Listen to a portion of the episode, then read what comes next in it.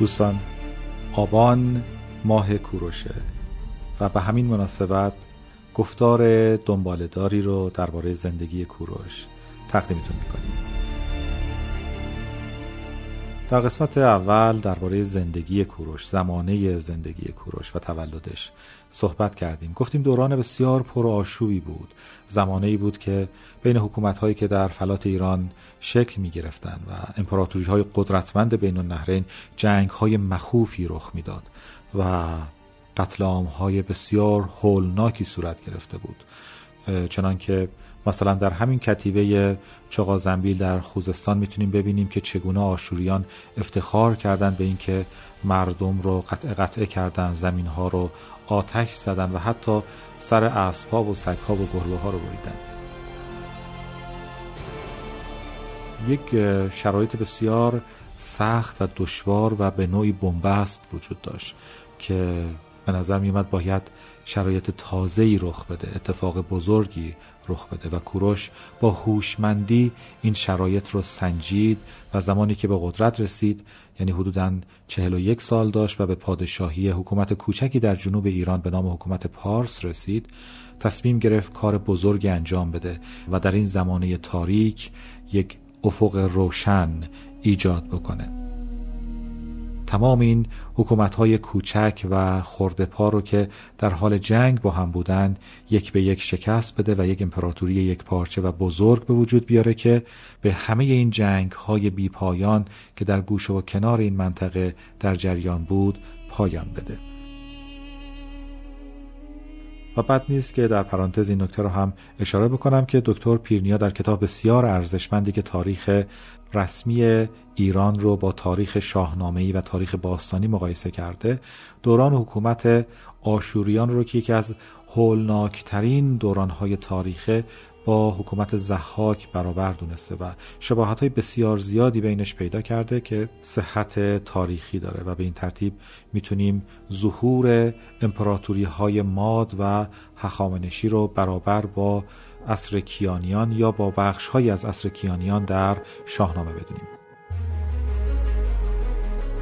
اما ادامه ماجرا که اون رو از روی کتاب امپراتوری ایران نوشته دان ناردو همراه با کمی تحلیل و تفسیر که بهش اضافه می‌کنم خدمتتون می‌خونم. کوروش با هوشمندی خود و شناختی که از روح و روان انسان داشت و همینطور شرایط بین المللی و تاریخی که در آن قرار گرفته بود ضمن بررسی ضعف‌های دشمنان خیش به آرامی به طرح نقشه علیه آنها پرداخت و نخستین ضربه خود را در سال 553 پیش از میلاد وارد ساخت. خب اینجا بعد نیست بگیم که کوروش در این زمان حدوداً 46 سال داشته. درباره شورش پارسیان که از آغاز آن تا حمله مستقیم کوروش به پای تخت عظیم آنها یعنی شهر افسانه اکباتان حدود سه سال طول کشید جزئیات زیادی در دست نیست. بنا به نوشته هرودوت می توانیم این روزگار را چنین تصور کنیم. آستیاک بیدرنگ اهالی ماد را فرمان بسیج داد و به قدری آشفتگی خیال داشت که هارپاک را به فرماندهی این لشکر برگزید. از این روی وقتی لشکریان او با سربازان نیزدار پارسی روبرو شدند فقط تنی چند تن به جنگیدن و کشته شدن دادند. و گروهی پا به فرار گذاشتند اما بخش عظیمی از ارتش ماد به اسارت پارسیان درآمد. آستیاگ زمانی که از شکست ننگین سپاه خود آگاه شد سوگند یاد کرد که به هر حال و به هر قیمت کوروش را آسوده نخواهد گذاشت و پادشاهی پارس را نابود خواهد کرد پس همه مادی ها را چه آنها که در سن و سال خدمت نظام بودند و چه مسنترها را که هنوز در شهرها و روستاها بودند به خدمت سربازی فراخواند و با این افراد به میدان نبرد شتافت. اما دیگر بار شکست خورد و سربازانش پا به فرار گذاشتند و ارتش ماد یک بار دیگر متلاشی شد و این بار خود او نیز به اسارت کوروش درآمد. خب اینجا بد نیست که باز به یک نکته تاریخی اشاره بکنیم و اون داستان افسانه‌واری است که هرودوت درباره کینه بین هارپاگ و آستیاگ بهش اشاره می‌کنه هرودوت داستان عجیبی نقل می‌کنه و اون اینه که آستیاگ به وزیر خودش هارپاگ بدبین میشه و تصور می‌کنه که در به قدرت رسیدن پارسیان نقشی داشته. بنابراین تصمیم می‌گیره که انتقامی سخت از هارپاگ بگیره و پسر هارپاگ رو می‌گیره می‌کشه و میپزه و پدر رو مجبور می‌کنه که پسر خودش رو بخوره. و به نوعی هارپاک رو تبدیل به یکی از بزرگترین دشمنان خودش می‌کنه. کینه عمیق در دلش ایجاد می‌کنه که بعدها می‌بینیم در جنگ بین ماد و پارسیان هارپاک این انتقام رو از خود آستیاگ می‌گیره و به نوعی باعث شکست مادها میشه و اونها رو تسلیم پارسیان می‌کنه. که اینها البته گزارش هرودوته و ممکنه بخشای زیادی از اون واقعیت نداشته باشه. اما آن چیزی که می‌تونیم برداشت بکنیم اینه که وضع امپراتوری ماد به شدت آشفته بوده و به نوعی در حال فروپاشیه و این درگیری های داخلی جنگ های داخلی و کینه های داخلی زمینه این فروپاشی رو کاملا فراهم آورده. اما ماجرای خوردن پسر هارپاک یکی از تراژدی های تلخ و تکان دهنده تاریخی که اتفاقا من هم داستانی دربارش نوشتم و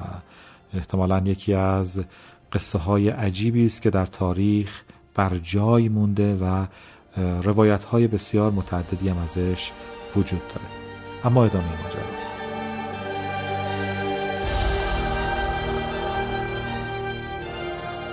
بدین ترتیب امپراتوری ماد که تازه تشکیل شده بود ناگهان به دست کوروش پایانی مصیبت بار یافت. ولی با این حال خود کشور ماد ویران نشد. کوروش با به نمایش گذاردن تساهل مدارا و خردمندی یک فرمانروای بزرگ مادها را بسیار گرامی داشت و به بسیاری از نجیب زادگان آنها مقامهای بلندی در دربار و ارتش خود حتی واگذار کرد. او سرزمین ماد را نخستین ایالت یا ساتراپی امپراتوری خیش قرار داد و آن را مادا نامید و اکباتان را سالم و دست نخورده پس از پاسارگاد در تپه های فارس به عنوان پایتخت دوم خیش برگزید. از این روی از آن پس امپراتوری ایران را معمولا شاهنشاهی ماد و پارس مینامیدند. افسون بر این کوروش بزرگواری و بخشندگی فوق‌العاده‌ای نسبت به دشمن پیشین خود استیاگ نشان داد. با او با احترام رفتار کرد و اجازه داد برای بقیه عمر خیش در دربار سلطنتی او اقامت گزیند. کوروش با این شیوه رفتار خود تصویری از یک رزمجوی نیرومند و در عین حال فرمان روایی محترم و دادگر از خیش بر جای گذاشت و بدینسان ستایش و وفاداری اتباع و رعایای گوناگون خود را جلب کرد.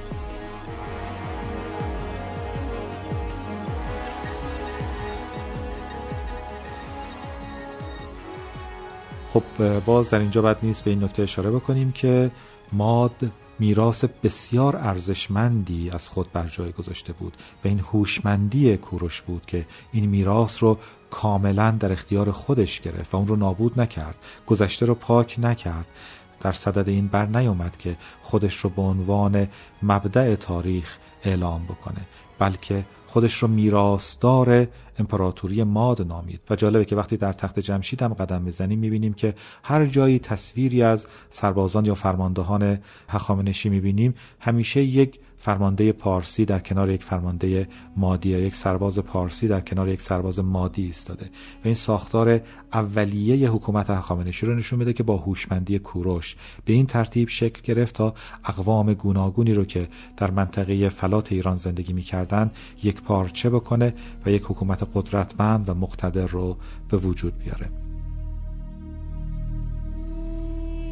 دو تا از مهمترین میراث های امپراتوری ماد یکی شکست عظیم امپراتوری آشور بود که هزار سال حکومت کرده بود و مادها موفق شدند به کمک البته برخی دیگر از اقوامی که در بین النهرین وجود داشتند و البته پارسیان که به کمکشون اومده بودند امپراتوری عظیم و قدرتمند و بیرحم آشور رو شکست بدن و به یکی از تاریک ترین اعثار تاریخ پایان بدن.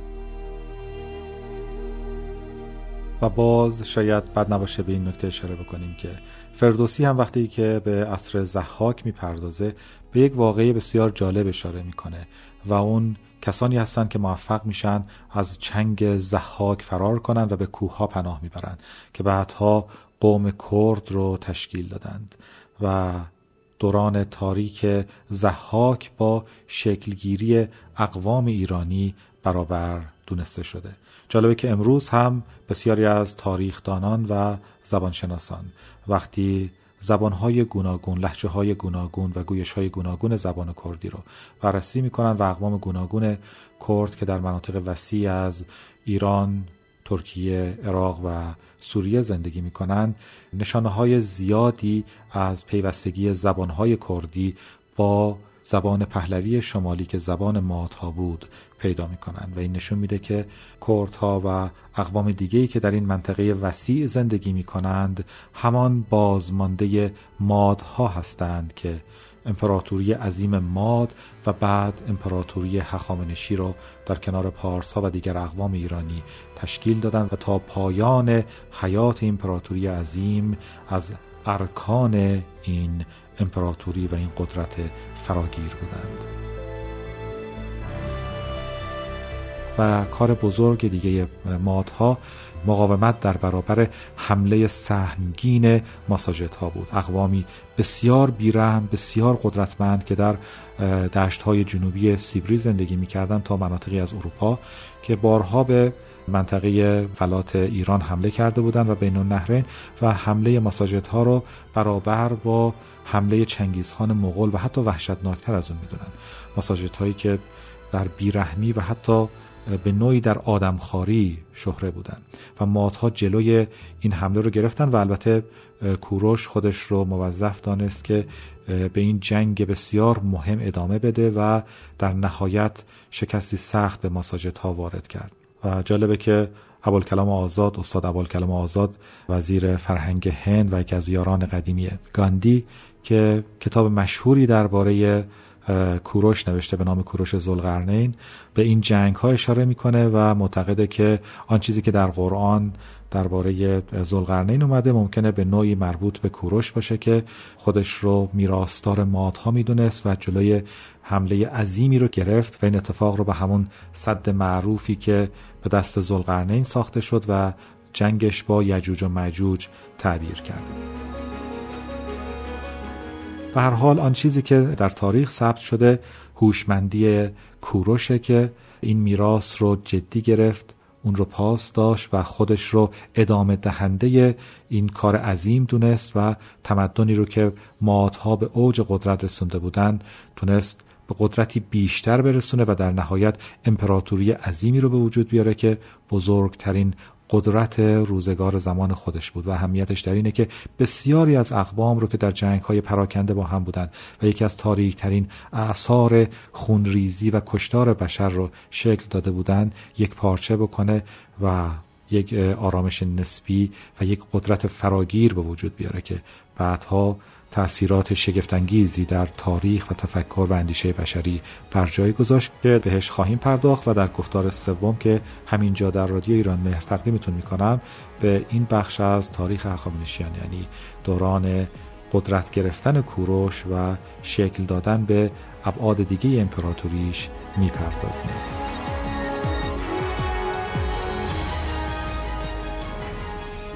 در رادیو ایران مهر داستان شعر و گفتارهایی درباره زندگی. بشنوید بخونید و ببینید. به نشانی حدساین حافظ کی کی